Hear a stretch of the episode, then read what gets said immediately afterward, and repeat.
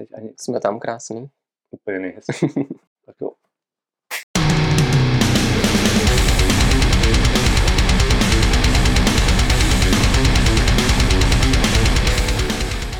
Ahoj, v dalším dílu 220 Česky. Dneska tady mám jednoho z našich nejlepších triatletů, Kubu Langhamera. Ahoj Kubo. Ahoj, zdravím tě, děkuji za pozvání. Já jsem rád, že jsi přijel.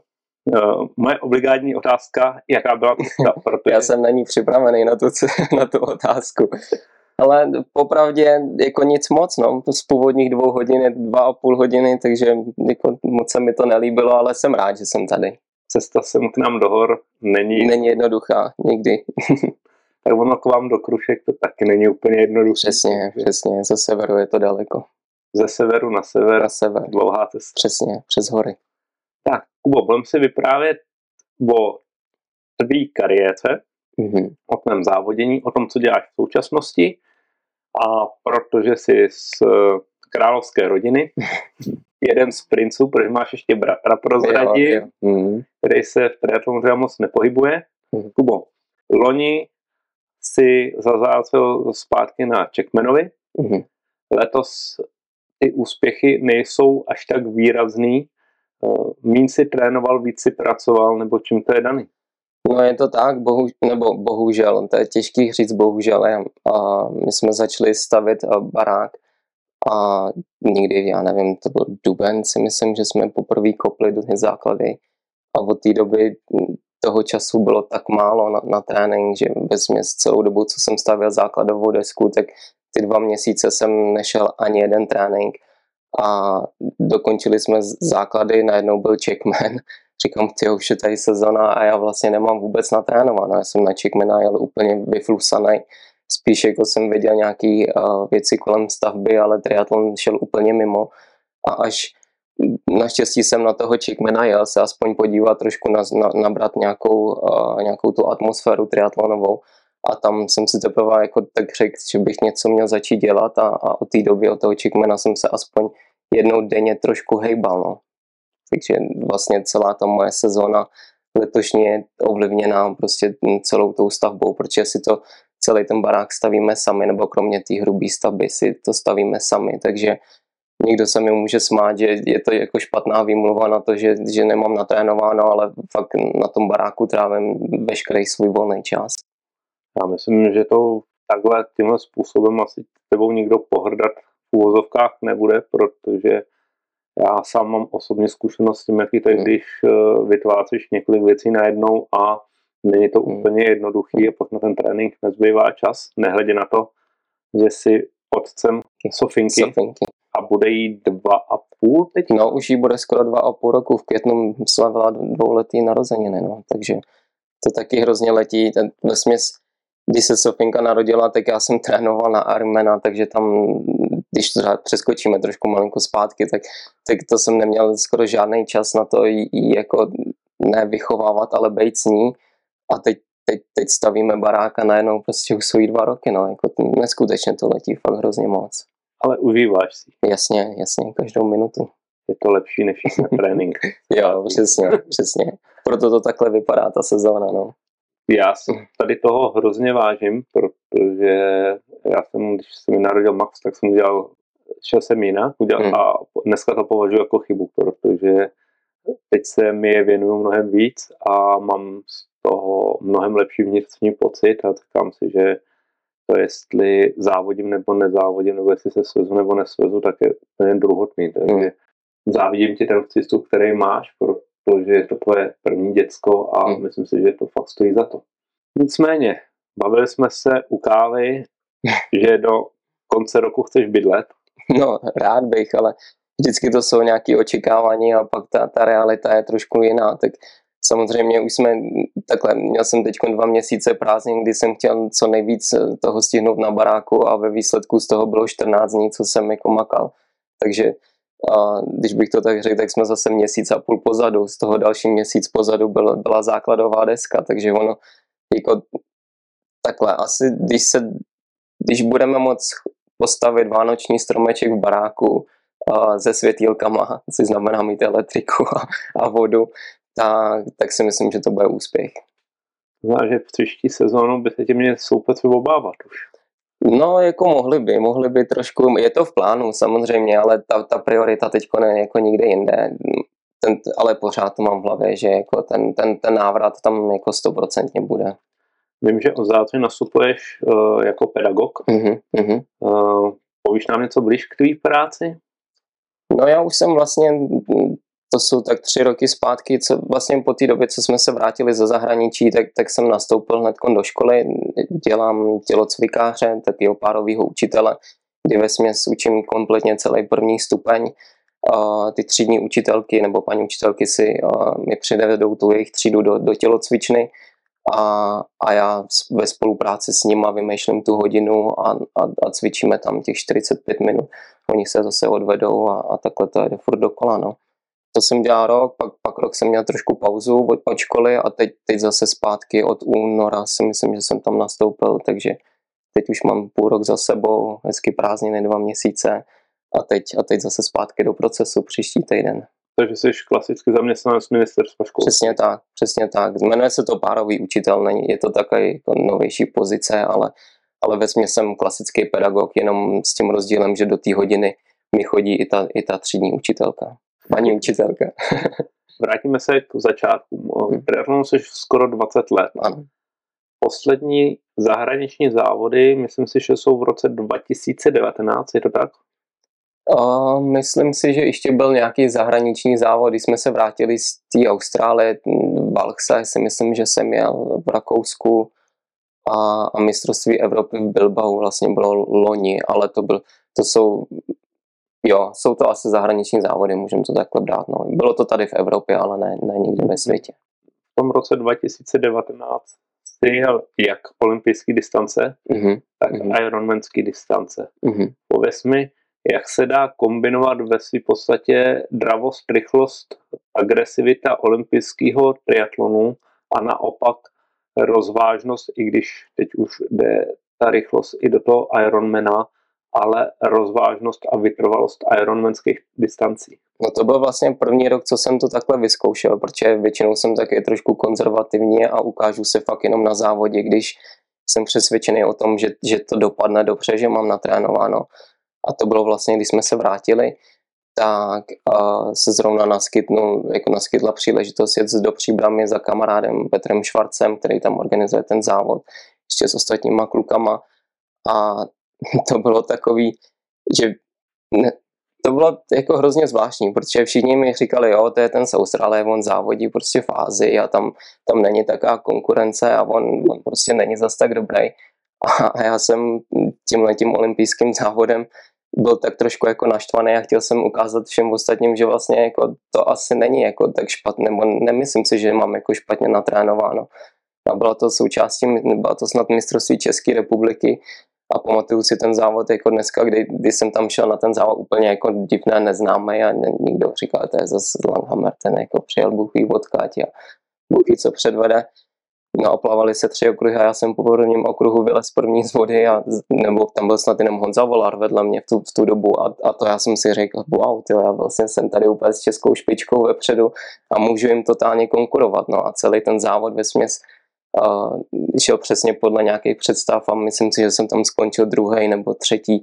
Jsem spod na pódiu s Lukášem Kučeřem a, a s uh, Volárem Honzou, takže to najednou jsem si řekl, tyjo, tak tak jsem snad zapřel pusu těm, těm pochybovačům trošku, a, ale ve to byl jenom závod na to si to vyzkoušet, ve jenom tady z toho naštvání, jako ten, ten hlavní cíl, co, co, co já cílim, tak je jezdit ty poloviční armeny a dlouhý armeny, takže tohle to byl taky odskok a, a ještě k té tvý otázce tam, já si nemyslím, že jako je dobrý se celou dobu soustředit jenom jako na ten dlouhý Ironman a jezdit jenom ty dlouhé tratě, že je prostě fajn se zazávodit trošku na nějaký jako rychlejší tratě, trošku potrápit ty svaly, trošku prohnat ten laktát a, a ono pak zase se závodí líp jako na těch polovičních distancích. Tak to dělá vlastně Honza Schneeberger, hmm. ten si odskakuje polovičních distancí do terénu a hmm. zpátky. Hmm. Já jsem ho tady nedávno, takže to bylo tak moc hezký povídání. Žil jsi v Austrálii pět let? Čtyři roky jsme tam byli. Hmm. Jaký, to, jaký to bylo v Austrálii? jak se zživil? No, ale ještě, ještě teď, jak o tom mluvíš, tak mám husí kůži. No, jednoznačně to byly nejlepší čtyři roky mého života.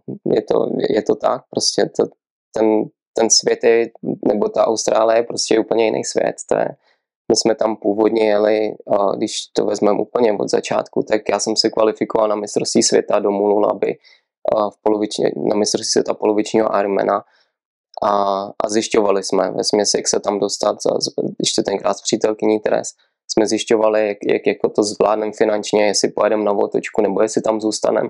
Nakonec jsme se rozhodli tam zůstat půl roku, jenom že jsme měli víza na půl roku. No ale po prvním týdnu nebo po dvou týdnech jsme věděli, že jako máme průšvih, že ten půl rok nám nebude stačit, takže uh, manželka tam začala pracovat, já jsem tam pak taky začal pracovat po tom závodě.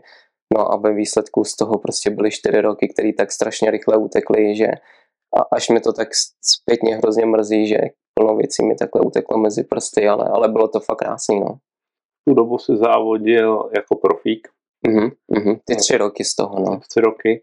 Jak vypadal takový den, týden vlastně profesionála Kuby v Austrálii, když to tak shrneš, prostě aby lidi měli představu. No ono, řekl si profík, ale já jsem vlastně profík nikdy nebyl. Já jsem byl jenom papírově profík, že jsem měl zaplacenou licenci profesionální pod Ironman i pod Challenge. Ale profíkem takovým, jako že bych nechodil do práce a jenom se živil prostě triatlonem, tak to jsem nebyl, bohužel, možná i díky teď covidu, co byl, tak, tak už jsem to měl tak našláplý, že to mohl být ten rok, který by byl první, kdybych nešel jako do práce a byl bych vyloženě profík. Ale vlastně ten, ten, ten den byl úplně jednoduchý. Já jsem ráno stával na pátou hodinu na bazén, tam jsme odplavali 6 kilometrů ráno, šel jsem pak do práce, tam jsem byl většinou 4 hodiny, 4-5 hodin, to bylo na tom jako to nejlepší asi, že jsme nepotřebovali pracovat nějak díl, že tím polovičním úvazkem nebo tím úvazkem, který my jsme chtěli v tom hotelu si udělat, tak, uh, tak jsme si vydělali na to živobytí tam a i jsme něco jako si ušetřili. No a po práci vždycky nějaký další trénink, takže určitě to byly jako dvoufázové tréninky s tím, že ráno vždycky plavání a odpoledne pak něco druhého. No. Potkával se tam s ostatníma profesionálama nebo um, atletama, který vlastně závodili v té proserii? Jo, jo, jo. Těch, těch, zrovna v té Nusahic, kde my jsme byli, tak tam se stahují fakt uh, ty jedny z nejlepších profíků, protože to, to prostředí tam je tak, tak hrozně triatlonový, že je to fakt velice vyhledávané místo a asi největší hvězda Jan Frodeno, tak s tím, s tím jsem prostě rok v kuse plaval v bazénu, takže sice ne v dráze, protože ten byl zase jako ten jiný level trošku dál, ale viděli jsme se každý den a, a, a vesměs vím, za, ty, za ten celý rok vím o něm úplně snad skoro všechno. Takže ten Frodeno, Mirinda Carver, Tim O'Donnell, Braden Curry, celá anglická reprezentace se tam stahovala. Z Nového Zélandu tam jezdili reprezentanti. Nevím, prostě hrozně moc, hrozně moc profíků, kteří jsou i třeba teď hrozně známí a dřív jako tam se mnou plavali jako stovky v bazénu, tak teď, teď teprve se ukazuje, jako kam, třeba kam jsem to mohl dotáhnout já jedno. Pro den jste se potkávali, ale bavili jste se i normálně? No, bylo to takový, jako jak se máš, jo, takový to klasický, co je třeba za trénink, je co, co dělal v ten, v, ten, v ten daný den, ale nebylo to nic, že bychom šli spolu na kafe, to zase mm. jako on uh, na jednu stranu je takový hodně jako uzavřený do sebe, že uh, když trénuje, tak, tak je taková pochodující mrtvola. To, to jsem až zjistil jako na místě, že on je jako fakt strašně fajn, kamarádský, ale, ale je tak hrozně jako unavený a zdrchaný, že to asi bych nechtěl zažít, no, i takhle v jeho kůži. Kolik myslíš podle tebe, že oni trénují hodin? Kolem 30 hodin se pohybují pravidelně, no. Denně všechny disciplíny, všechny tři. Máš nějaké informace třeba, jak regenerují? Hodně, hodně chodí na masáže, to tam funguje fakt jako perfektně. Chodil jsem k tomu podobnému masér, nebo k tomu stejnému masérovi, co, co měl i on myslím si, že ty, ty masáže tam jedou asi nejvíc. Taky ty, ty reboots kalhoty nebo Normatek měly a různé jako masážní pistole a takovéhle věci to tam jako jede, ale ta, tam je ještě dobrý to, že ta regenerace tam je hlavně psychická a to jenom, že stačí být, na, být k moři a projít se po pláži a to je tak, tak strašně velká regenerace, že to ani masáž jako nevylepší. Takže si myslím, že to je i ten hlavní důvod, proč oni se tam stahovali a proč i já jsem zůstal i tak dlouho u toho triatlonu, protože to stačí fakt, když jsem měl fakt náročný trénink nebo týden tréninkový, tak mi stačilo si jít v neděli zaběhat tam podél pobřeží a, a byl jsem úplně vyměněný člověk a mohl jsem od pondělí zase makat naplno. To mi tady chybí asi nejvíc, no tohle. Musíš uh, procházky v horách. Prej to má podobný útěk. Jo, jo, jo. Teď se vybíjem na tom baráku, takže... ale není to zas tak hezký. na který závod, který si tam šel ve své podstatě v té kategorii pro, nejradši vzpomínáš? Jo, nejradši. Nejradši. Asi nejvíce mi líbil závod na Filipínách v Sebu, kdy bylo poprvé, že jsem zažil, kdy podél trati bylo strašně moc lidí. Oni v ten den mají, nebo to je o víkendu, že samozřejmě, ale oni všichni vyběhnou z těch slamů a, a stojí podél té silnice a fandí. A to je asi, asi nejhezčí závod, co jsem kdy zažil. Jako sice je strašně těžký, protože je tam šílený vedro, silnice jsou tam hrozně rozbitý, prostě nic hezkého z toho závodního tam není, ale, ale to prostředí je fakt jako nádherný, jako, že, že táhnou ty lidi až úplně do cíle. Mm-hmm. Probrali jsme nedávnou minulost. V budoucnosti se ještě trošičku vrátíme, protože prostě do Vánoc stavíš, takže mm. tam mm. do Vánoc si v montérkách. Mm. Ale pojďme na úplný začátek. Mm-hmm. Tvůj táta, král Krušnovan první, se dostal k triatlonu prvního železňáka, jel tuším rok 96 nebo 97. Stáli jsme spolu na startu a s Petrem Vaborouškem pro všechny to byla naše premiéra, bylo to v mhm. Račicích. Jak ty jsi, byl jsi ovlivněný tady tím, tím tatou, takže si vlastně ten triatlon nasál, anebo si šel nějakou vlastní cestou a k triatlonu si se dostal obklikou? Ne, jednoznačně ovlivněn. To, já si myslím, že ani jiná možnost pořádně nebyla. Sice mě rodiče táhli někam ke, k plavání a i do různých sportů, ale když trávíte víkendy, prostě všechny víkendy na triatlonových závodech, potkávám se tam, nebo potkávali jsme se tam se svýma kámošema, tak, uh, tak prostě jiná cesta ani pořádně nebyla. Hlavně je to fakt, je to těch 20 let zpátky, mně to přijde úplně jako šílený, že to je tak hrozně dávno a, a vesně pořád dělám ten jeden a ten samý sport. Když porovnáš techniku před 20 rokama a techniku, kterou disponuješ teďka? No to je samozřejmě úplně něco jiného. To, jsme měli přehazovačky na rámu, sotva to přehazovalo, bylo to strašně těžký to kolo, neoprany pořádně si ani nevybavuju, jestli nějaký byly. To by možná věděl Petr Vabroušek, jestli něco už měl nějaký neopren. Plavalo se, vlastně nezávodili jsme v teď v těch drezech, co, co jsou klasicky s rukávkama, ale měli jsme obyčejný plavky slipový a, a do toho jsme si rulovali a horní topy, jako taky holčičí topy trošku. A no prostě to bylo hezký, jako, ale, ale úplně jiný, no, úplně jiný. Ale atmosféra závodu, nebo ta atmosféra té komunity zůstala stejná, nebo vidí, že se to třeba taky někam vyvíjí, protože přece jenom triatlon eh, je sport, který je finančně náročný. Pokud ho chceš dělat na nějaký určitý lepší úrovni, tak už jenom třeba díky cyklistice, mm-hmm. tak je to náročný, ale na druhou té zase stranu je to nádherný. Ten sport je prostě nádherný, všestranný, takže jak ty se na to díváš tady z toho pohledu? Z toho pohledu jako finanční náročnosti? E, celkovýho. Protože další jako otázka jako bude následovat, která bude na to lehce navazovat. Samozřejmě, že se vyvíjí. Dřív nás, vesmě jsme se znali všichni, jestli by závodilo 100 triatlonistů v celé České republice, tak, tak to bylo hodně. Na startu bylo tenkrát jako pár lidí a fakt jsme se všichni navzájem znali a pak najednou byl tak, tak hrozně já ani nevím, čím to jako způsobilo, nebo na, jako je to hrozně dobře, že to, že to byl takovýhle boom, ale z ničeho nic vyrostlo dalších 400 lidí, 500 lidí, co se tomu začali věnovat. A v tom jsem se začal malinko ztrácet, jako my jsme i odjeli pak do, do toho zahraničí, takže já když jsem se pak vrátil po těch čtyřech letech, tak za prvý mě tady nikdo neznal, což jako asi úplně nevadí, ale za druhý já jsem ty lidi vůbec lidi neznal. Co na Chickmanu tam je 800 lidí a, a, z toho znám prostě těch svých 30 kamarádů a, a konečná, jako najednou, najednou je z toho velká komunita, ale za mě je to jako jednoznačně dobře. Já jsem hrozně rád, že ten, že ten triatlon takhle roste a že vesměs ty, ty světové série tomu tak tlačí, že, že se z toho stává taková menší masa. A táta by tomu asi moc teď jako nerozuměl, co říkám, ale jako jsem fakt rád, že, že, že ty závody jsou takhle hodně obsazovaný a že, že se dostává ten triatlon do povědomí jako veřejnosti. Už jenom přenosama v české televizi, že, že prostě to jede.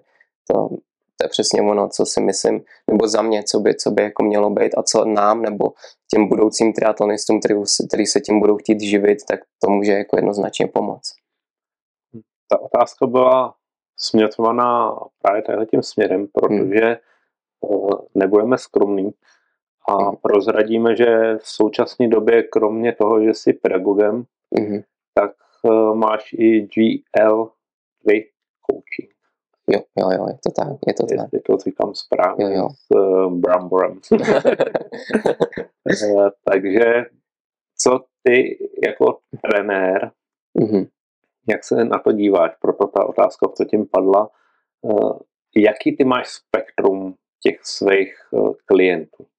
No je to hrozně zvláštní, ale já tam mám fakt směsici úplně všeho. Já nejsem člověk, který by si vybíral lidi, že eh, mi někdo napíše a vyberu si, jestli ho chci nebo ne.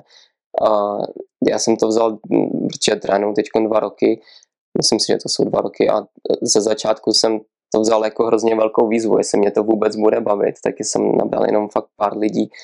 Hrozně mě to chytlo a teď najednou je z toho skupina o 15 lidech, který jsou každý úplně jiný, takže u mě neplatí žádný nějaké kopírování tréninku jako u ostatních trenérů, ale jako fakt mě, mě baví to, že, že sleduju, jak někdo se posouvá prostě pod mým vedení, chodí ty moje tréninky, které vím, že, že, že mi pomáhají. A vlastně díky tomu trénování a můžu říct, že, že jsem zvládnul loňskou sezónu a, a že jsem začal trénovat i letos, protože jako kdybych neměl ty svoje svěřence, který ve smyslu jako týrám těma tréninkama, to jak trpí v tom, v tom tréninku a já se flákám doma na gauči, tak prostě bez tady toho si myslím, že už bych ten triatlon nedělal, takže tyhle, ty svěřenci mě tak hrozně motivují v tom jako vůbec dál pokračovat sice na jiný úrovni, ale jako donutí mě jít ten trénink, protože vím, že třeba jeden můj svěřenec jede pětihodinový kolo, tak přeci já nezůstanu sedět doma. Jak funguje Kuba jako trenér? A teďka vezmeme tu stránku technickou, mm-hmm. to znamená, píšeš tréninky, píšeš je do Training Peaksu, nebo používáš nějaký jiný software? Mám dva způsoby. Jeden způsob je Training Peaks. A tam mám většinou ty triatlonisty, kteří jsou v tom nejvyšším balíčku, který, který nabízím. A pak druhý způsob jsou obyčejný Google tabulky, které je za mě úplně jako dostačující až až. S tím, že všechny mám propojený přes hodinky, přes Garminy nebo přes Sunta, abych mohl sledovat, jestli ty, ty aktivity šly správně, jestli ten trénink vůbec byl odjetý. A, a tohle to mi dává zpětnou vazbu. A samozřejmě jsme jako vzájemně non-stop v kontaktu, ten trénink uh, buď konzultujeme s někým denně, s někým jednou za týden, někdo mi třeba zavolá jednou až za měsíc, že, že jako všechno je v pořádku, nic nepotřebuju jako měnit a já vidím, že, že, jako, že, ty, že ty tréninky plní, tak uh, není důvod se jako úplně třeba psát každý den. A, a ty tréninky se snažím vždycky o víkendu napsat na ten další týden, a, aby, aby věděli ty svěřenci, co je čeká. Mm-hmm. Říkal se, je to až v nejvyšším balíčku třeba Training Peaks, mm-hmm. tak pojďme, mm-hmm. pojďme udělat malý promo. Tady nikomu vůbec nevadí a hlavně ten podcast je určený k tomu, aby ty lidi, kteří s triatlonem teprve začínají, tak aby se v tom zorientovali a aby si třeba trenéra vybrali, ty, kteří ho nemají mm. a aby, aby prostě se mohli posunout někam mm. dál. Mm. No, pro ty, kteří už trenéra mají, nezajímá je to, tak si skočí udělat kafe. tak jo, tak pojďme na to. Uh, kolik nabízíš balíčků? Teď momentálně mám tři balíčky, začínal jsem ze čtyřma. Uh, samozřejmě ten nejvyšší mám ho nazvané jako Profipek. Uh, tam, tam dávám ty svěřence, který už mají za sebou třeba pár let závodění a potřebují se jako nasměrovat s nějakým cílem umístění třeba v age group kategorii nebo s cílem kvalifikace na, ně, na nějaký velký závod. Pak mám druhý balíček, ten je, ten je, ten je hobby pack, tam většinou je 90% těch mých svěřenců, to jsou většinou začátečníci nebo ty, co už třeba ten jeden závod jeli, ale, ale prostě to nebylo ono, co od toho očekávali a hlavně potřebují nějaký to, to vedení. A pak mám a, takzvaný single pack a to je vyloženě, když chce jenom třeba někdo trénovat běhání nebo se chce věnovat čistě jenom plavání, tak to je, to je balíček pro ně.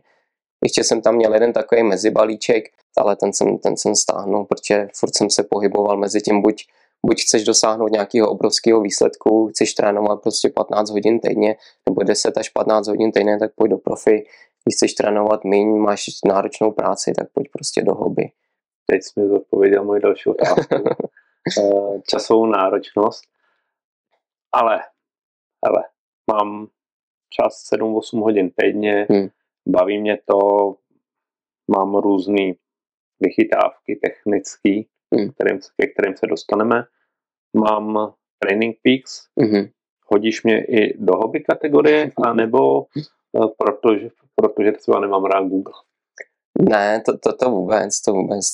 Samozřejmě, že mám lidi, kteří jsou v hobbypeku a máme třeba v Training Peaks a mají různě wattmetry, ale to je spíš já nevím, jak, jak, jak bych to jako přirovnal. Samozřejmě, že bych ti, já všem nabízím jako první hobbypeky, prostě ať začnou si v hobbypeku a když, když se jim to trénování bude líbit, tak ať, ať postoupí dál klidně jako a, a přispějou tu, tu větší částku, ale mě samotnému je to blbý nabízet prostě nikomu, kdo uh, chce začít, nebo jsem jeho první trenér a hned ho jako tlačit do té nejvyšší částky a pojď, potřebuju z tebe vyždímat nějaký peníze. To jako vůbec ne, takže primárně je ten hobby pack a pak se, pak se vždycky rozhoduje, jak, co a jak dál. Jak moc ty způsobuješ časovou náročnost, to znamená toho člověka vůči svým trénink nebo vůči tréninku? Máš tam k tomu velký přehlídnutí, anebo prostě po těch lidech řekneš, hele, tady je prostě je potřeba nutně odtrénovat 9 hodin, tak si to prostě nějak zatvěť a já si myslím, že jsem hodný trenér, nebo jsem, asi by to posoudili spíš ty svěřenci, ale, ale jsem hodný trenér a fakt poslouchám ty, ty svěřence, co, co, co vyžadují, protože sám vím, sám mám rodinu, sám chodím do práce, vím, jak je to časově náročný.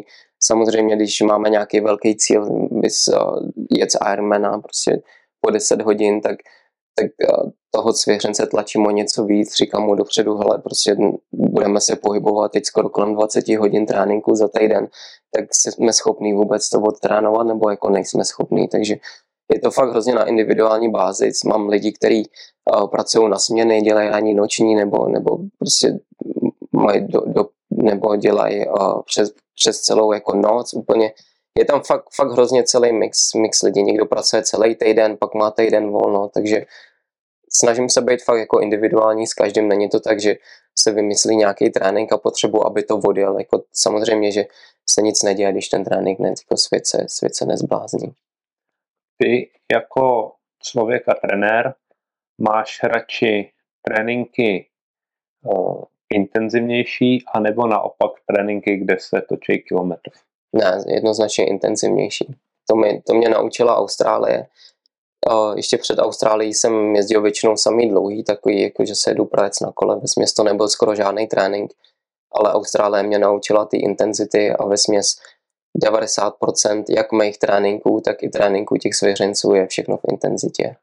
To znamená, um, si trénovat na půlku, tak dlouhý kolo tam jednou v týdnu a spíš jezdím nějaký úseky kopce, něco, co jde hodně do intenzit, jo, jo, jo. aby ten čas byl třeba, já nevím, hodinu a půl trénink, ale aby byl využitý co nejvíc a běhy se pohybují třeba kolem 10 kilometrů? Mm, tu hodinku, no, tak každý, každý běhá nějak jinak rychle, ale určitě hodinu, hodinu běhy, tam jsou minimálně dvakrát do týdne plus jeden dlouhý běh.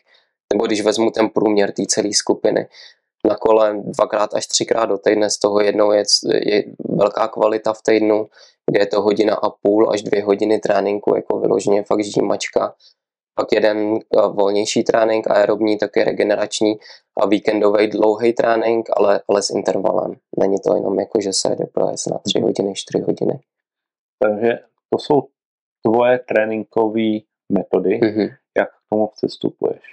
Tak a teďka otázka úplně na tělo. Když jsi byl v Austrálii, měl jsi trenéra? Měl jsem, měl jsem trenéra. Vlastně ten první rok ještě jsem uh, dojížděl s Jardou Hýzlem, tady z České republiky. A pak mě, pak mě v Austrálii oslovil Brad Kalfeld, vlastně manžel uh, Radky Vodičkový, která mimochodem minulý víkend zajela velmi dobře uh, PTO v uh, sérii. A, a vlastně ty, až do loňského roku mě ten, ten Brad ved a měl jsem australského trenéra. A v čem ty vidíš přínos trenéra? Já osobně, já si nedokážu představit je trénovat nebo závodit, jezdit triatlony bez trenéra. Já jsem člověk, který uh, nad tím ne, nebo nad svýma tréninkama nechci přemýšlet. Protože vím, že jakmile nad tím začnu přemýšlet, tak, tak začnu vymýšlet různé jako blbosti a jestli je to správně, není správně. Já radši si zaplatím toho trenéra, vím, že on, on je skvělý trenér, že mi vymyslí perfektní týden eh, plný trénování s tím, že se nemusím nad tím vůbec zastavovat ani zkoumat. Já jsem ani jeden trénink, který jsem dostal od toho Breda, tak jsem se nad ním ani jednou nezastavil, jestli je vůbec správně, jestli je to jako hmm. dobrý trénink. Bral jsem to tak, je to, je to tam, je to v Training Peaks, prostě to odjedu, ten trénink. Když jsem to nevodil, tak samozřejmě napsal, napsal jsem mu a změnili jsme něco, ale ale nemůžu si sám jako vytvářet ten tréninkový plán, což je docela zajímavý vůči tomu, že vytvářím ty plány někomu jinému, ale teď vlastně tenhle ten rok jsem bez trenéra, protože už to ani jako finančně nešlo udržet, to trenérství s Bradem. A jako možná i proto ta sezóna není jako zase tak dobrá, jako já si vždycky si řeknu, jdu na kolo, pak najednou koukám na hodiny, říkám, ty, možná bych mohl jít běhat, no a ve výsledku jdu plavat, no a pak to, takhle jsem to jako pitlíkoval. Prostě co, ne, co není v tom kalendáři, tak to nejdu, no. Hmm. Co stál Brett měsíčně? Rozhradíš nám to? Já nevím, jestli si to ještě pamatuju správně, já nechci říct nějakou blbost teďkon. Já si myslím, že jsem se pohyboval kolik, kolem 50-60 dolarů, ale za týden. Za týden. Za týden, no. Ale teď si nejsem vůbec jistý, jestli říkám pravdu. Ale že jo, samozřejmě to, to bylo spojené s tím, že jsme byli v Austrálii, tam jako ta, ty mzdy byly úplně jiný, takže, takže jsme si to jako mohli dovolit, nebo mohl jsem si to dovolit, ale, ale z českého platu ten loňský rok už to jako trošku tlačilo. No. Jasně. Uh, co stojí teda Kuba Langhammer? Budeme dělat až takovýhle promo, jo. tak uh, není to promo, tak je to otázka, prostě někdo se řekne tak jako chci to zkusit, nechci to zkusit. Uh, bavili jsme se o finanční náročnosti. Já vím, že tam máš nějaký balíček asi 1800. Hmm, to je ten hobby pack, to je ten hobby pack. Myslím si, že se pohybuje 1800, 1900 a ten nejvyšší pack 2300. Mě fakt jako hrozně blbý si říct za to jako více, a když někdy koukám na ty ceny uh, trenérů, ať českých nebo zahraničních, tak, tak trošku mě to jako mrzí, že, že to je až takhle drahý ale zase, když to ty lidi kupují, tak proč jako, proč ne, no, ale, ale tohle tou cestou já najdu, snažím se nějak, našel jsem, nebo snažím se najít nějakou cestu střední, uh, aby, aby si to mohl doká- jako dovolit každý. Kubo, jak ty přestupuješ k výživě? Protože to je tak jedna z těch otázek, kterou já tady mám, která mě zajímá, protože třeba uh, rácovo seafood, krabičková dieta seafood, tak uh, jak to máš ty? Já ji vůbec neřeším, tu stravu. Fakt ne. Já, jediný, kdy jsem ji trošku jako hlídal, tak, tak bylo v té Austrálii, kdy jsem si oblíbil snídaní klasickou kaši uh, s ovocem, nějakým čerstvým a s ořechama to mi docela si myslím pomohlo, protože vlastně jsem šel plavat, pak jenom rychle nějakou sušenku a do práce, takže do toho oběda jsem to nějak jako vydržel. Ale teď tady v Česku fakt to neřeším vůbec, jako jim všechno, úplně všechno. Úplně ne, jako, když mám týden před závodem, tak se snažím samozřejmě nejíst úplně nějaký smažený věci, a, ale spíš se držím na nějakých těstovinách, ale že bych si jako hlídal kalorie a kolik jsem vydal, kolik musím sníst, to, to, to vůbec. Co ty a alkohol? Kdyby se mě zeptal ještě před týdnem, tak ti řeknu, že, že nepiju. ne, my jsme byli teď týden na vodě, tak jsme se trošku odreagovali, tak jsem trošku vypadnul z, z takové reality, ale, ale to bylo přesně to, co jsem po té sezóně a, a vesměs po těch pár letech jako potřeboval. Ale, ale jako nepiju, fakt ne, fakt ne. Vždycky maximálně, když je nějaká grilovačka, tak, tak si dám jedno pivo, ale, ale že bych to vyhledával, to tomu se říct nedá. Tam už to, myslím si, že i Bára Bezperá to zmiňovala, že ten dopad potom v tom tréninku ten druhý den je tak velký, že, že mi to fakt nesto, ne, ne, jako nestálo za to. Uvidíme, co to udělá příští týden. co ty a regenerace?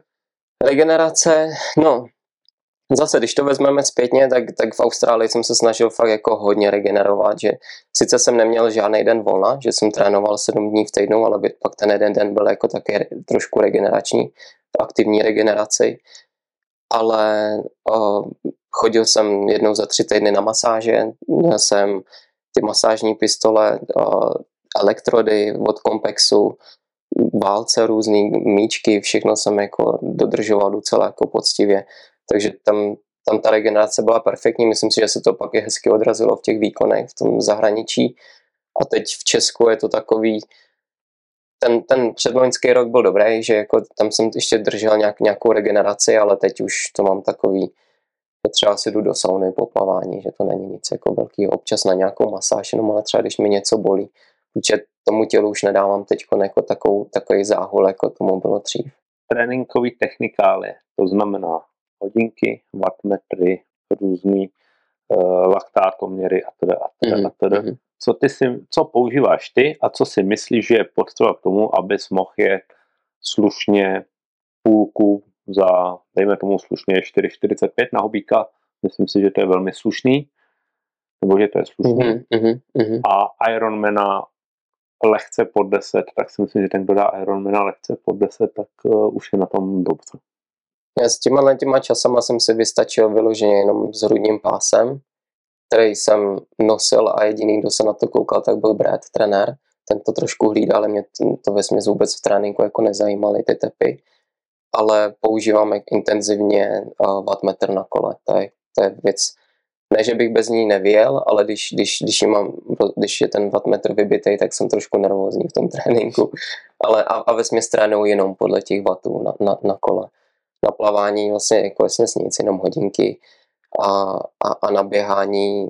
Já už si myslím, že za těch 20 let to tělo mám tak přečtený, že vím, co si můžu zrovna jako dovolit a, a který trénink nebo který tempo mě jak, jak posune, takže se snažím běhat na tempa, mám udělaný i své taky vlastní zóny tempový a, a to se snažím držet. Ve smyslu ten tep jako neřeším. Mm-hmm. Třeba teď už si myslím, že tak rok a půl jsem ani ten hrudní pás na sobě neměl. Tvoje oblíbené tréninkové motivy? Motivy. Takže v plavání tam mě asi nejvíc uh, baví stovky, když se jezdí. Mám takový uh, speciální trénink, který zjistí, jestli jsem vůbec připravený závodit, nebo jestli, mám, jestli na tom jsem dobře. A to, to mám z Austrálie, kdy jsme jezdili 15 stovek v 31 start ale, ale z bloku, takže se muselo ještě během, během toho odpočinku vylízt ven a, a skočit do vody, takže to znamenalo plavat něco kolem 1,15 na, na stovku a když jich je 15 ještě s výlezem, ještě se skokem, tak už jako je to docela hoňka. Takže když, když jich dám 10 s, výlez, s výlezem a 5 bez výlezu, tak jsem takový jakože nic moc, když jich dám 15, tak vím, že na tom jsem dobře. To je takový ten, ten, ten motiv, který mě za prvý baví a za, za druhý vím, že, že jak na tom jsem. Na kole ten, uh, ten motiv asi nejoblíbenější je výjezdy do kopce. Já mám rád, nebo mám oblíbenou uh, oblíbený trénink, čistě jenom jezdit úsek do kopce, třeba pět, pětiminutový interval, ale na nízký, na nízký kadenci, což znamená nějakých 60, 60 otáček za minutu. a to jezdit přes 300. Pořád, no. To se snažím. To, to, to jako když, když už jedu takhle do kopce, tak, tak to je nikdy se nešetřím. To prostě nízká kadence a faktorovat nahoru, co to jde. A vím, že tady ten trénink mě vždycky po, jako neskutečně posune. Tady ten trénink jsem měl prostě týden před Chickmanem a viděl jsem, že jako na tom jsem hodně dobře. Ten Chickman, co byl těch 14 dní zpátky. A, a když se to takhle vyjede desetkrát ten kopec, pětiminutový, tak, tak, tak je to docela vyndavačka. Checkman, co byl 14 dní zpátky. Checkman, co byl ten, ten minulý rok, jak, jak, jak jsem ho jo. vyhrál, no, tak tam, tam to bylo takový, že jsem už věděl dopředu, že, že, že na tom jsem dobře. A, a potom ten běh asi 10, desetkrát kilometr, no, je taková ta, ta oblíbená. Ale, ale oblíbená v tom, že to jako hrozně bolí. Mě, mě jako hrozně baví, když přijdu fakt z toho tréninku a jsem úplně vyflusaný, že mě to jako totálně vymačká, nebo jakýkoliv trénink na dráze 10 čtyřstovek, prostě všechno, všechno na max, to jsou tréninky, já potřebuju dojet ten trénink a vědět, že jsem tam jako nechal úplně všechno. To je, to je prostě to je to co, to, co mě na tom jako nejvíc baví. A to samý těch desetkrát kilometry je to, co vím, když to zvládnu v nějakým dobrým tempu, tak, tak, tak vím, že jsem připravený. No. A to jsem se naučil tak trošku od Frodena, protože ten mi tady to poradil. Jaký to je tempo, prosím tě? No po třech minutách na kilometr, no, jsem to běhal. Sice ne, předloni to ještě nebylo, co jsem byl nějakých 3.10, 3.15 jsem se pohyboval, ale když se dá člověk mezi tím dvě minuty volno, tak, tak jako se to nastřádá, no, trošku. To je klobouček dolů, teda, no. No ale furt, je to, furt to ještě není, když jsem poslouchal teď kluky, co, co běhají na v olympijském triatlonu, tak ty už se pohybují jako pod tři minuty na kilometr úplně jako levou zadní. No. No. Zrychluje. No, zrychluje. A my stárnem. Kubo, když se zamyslíš, co ti triatlon dal a naopak, co ti triatlon vzal? Dal mi hrozně kamarádů, takových těch správných kamarádů, že mě nezatáhne nikam, mm, kam bych nechtěl. A dal mi hrozně takový svobody cestovat, protože jsem procestoval fakt hrozně míst, celou Asii skoro, plno, plno míst po Evropě a to je to, to, to, co mě na tom tak strašně bavilo. A teď, teď zpětně mě to hrozně mrzí, že jsem si to jako neužíval víc, že to bylo čistě jenom na závod, odzávodit a rychle zpátky, že to bylo fakt, já jsem byl schopný za ten rok nacestovat třeba jsem 20krát někam letěl za ten rok. Mm-hmm. Práce mi to dovolovala, že jsem jako vesměs dělal na sebe, ale tak mohl jsem si odletět, kdy, když jsem chtěl. No a co mi vzal, jo, ono je to hrozně, hrozně těžký. Já si myslím, že mi to vzalo hrozně moc času. Až, až jako moc, protože těch 20 let je fakt hodně dlouhá doba. A teď zpětně nad tím jako trošku přemýšlím, jestli jsem si neměl třeba dát chvilinku někde pauzu. Sice jsem tam pár pauz měl v průběhu těch 20 let, ale toho času mi to vzalo hrozně moc a, a možná mě to i chvilkama jako mrzí, že, že, že jsem to takhle jako udělal. A samozřejmě to vezme hrozně moc peněz, no, bohužel. To je, to je asi tak. Co by si poradil nám hobíkům, mm-hmm. co dělat a co nedělat? No jednoznačně se tím bavit, protože jakmile ten triatlon přeroste v něco, co, uh, co vás nebaví, nebo co, co vás nenaplňuje, děláte to jenom proto, že musíte, to byl ten jeden důvod, proč jsem vlastně ze začátku skončil, protože jsem to bral tak ten triatlon, že musím jako jít ten trénink a že když ho nepůjdu, tak bude něco špatného. A úplně jsem se jako totálně jako tím, tím zrušil psychicky. A takže jednoznačně se, se tím bavit, ono je to fakt náročné, jako říct, bavit se tím, když, když ve směs trénujeme 15 hodin týdně, nebo někdo, někdo mí, někdo víc, ale pokud ta zábava pořád z toho triatlonu je, těšíte se na ten trénink, tak, tak jako to je asi to největší doporučení, co bych jako tomu, tomu, tomu danému triatlonistovi mohl dát. Ráda. Mám tady poslední otázku, kterou si sám vytáhneš mé oblíbené kartičky, ale před kartičkama já bych chtěl poděkovat klukům z Proofy, který staví kola na zakázku a jsou výhradními investory Koratek za pomoc při tvorbě tady toho podcastu. Takže díky moc, díky za podporu. Tak a jdeme na to. Já to zamíchám. Hmm. Mám ti to probrat jako báze. no já jsem zvědavý, co si vytáhnu, jestli na to budu znát vůbec odpověď. Uh, já se podívám, co si vytáhneš a podle toho ti to Svobodná volba diktátora. Jo, jo.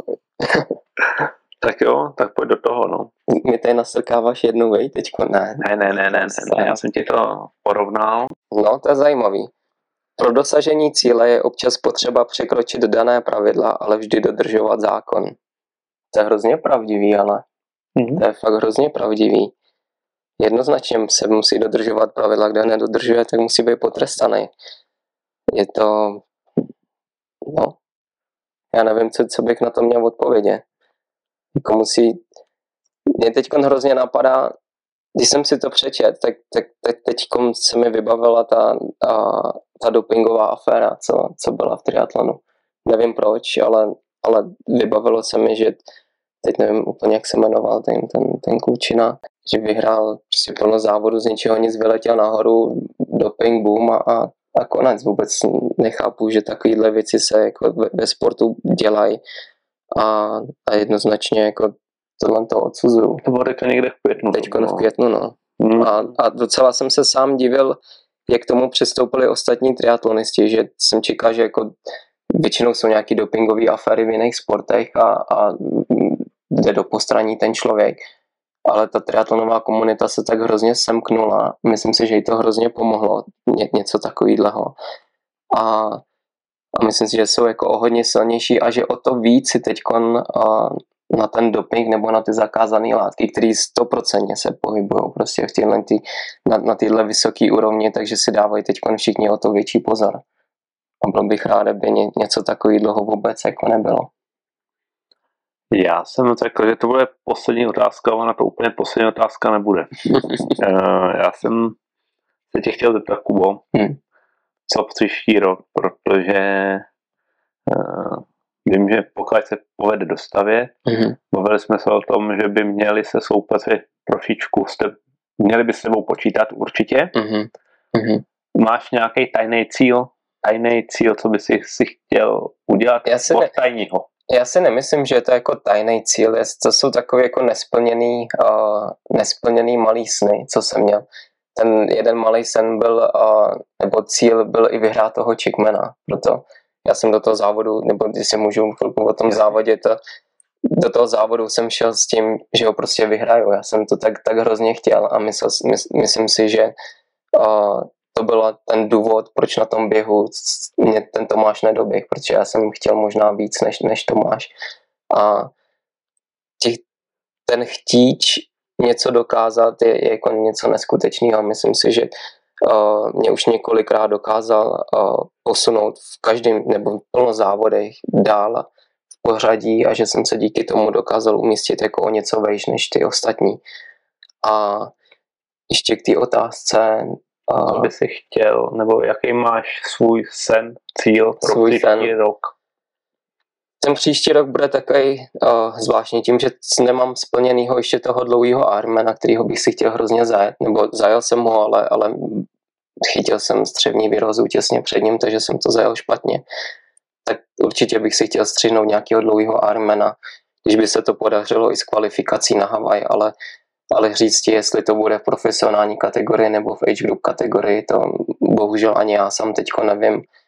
Uh, vím, že nad tím budu muset začít hodně přemýšlet, jestli, jestli se chci vrátit zpátky mezi profes, do profesionálního sportu, jestli k tomu budu chtít obětovat zpátky těch uh, hodin dřiny, odříkání a potu, možná i breku, ale uh, určitě se vrátím, jako triatlon je prostě droga a a, ten, a, a nejde prostě skončit jako ze dne na den a, a už nejde žádný závod.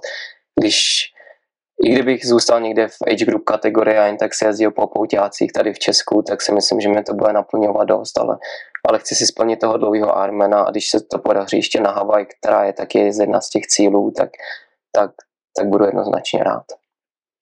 Paráda. Takže to byl Kuba Langhammer. Tak, jestli se vám ten díl líbil, tak tadyhle dole bude zase tlačítko odebírat. Lajkujte, komentujte, protože pro mě je to zpětná odezva. Spoustu z vás mi píše na Messenger, za což moc děkuju, eh, že se vám podcasty líbějí, takže to jsem rád. Shiftte je úplně bez problémů. Sdílejte a pokud to někomu přinese cený informace a pomůže to v jeho triatlonové cestě, tak já budu jenom rád. Nám nezbývá nic, než se s Kubou rozloučit. Takže mějte se pěkně, mějte se fajn a užívejte zbytek léta. Ahoj. Ahoj, mějte se krásně.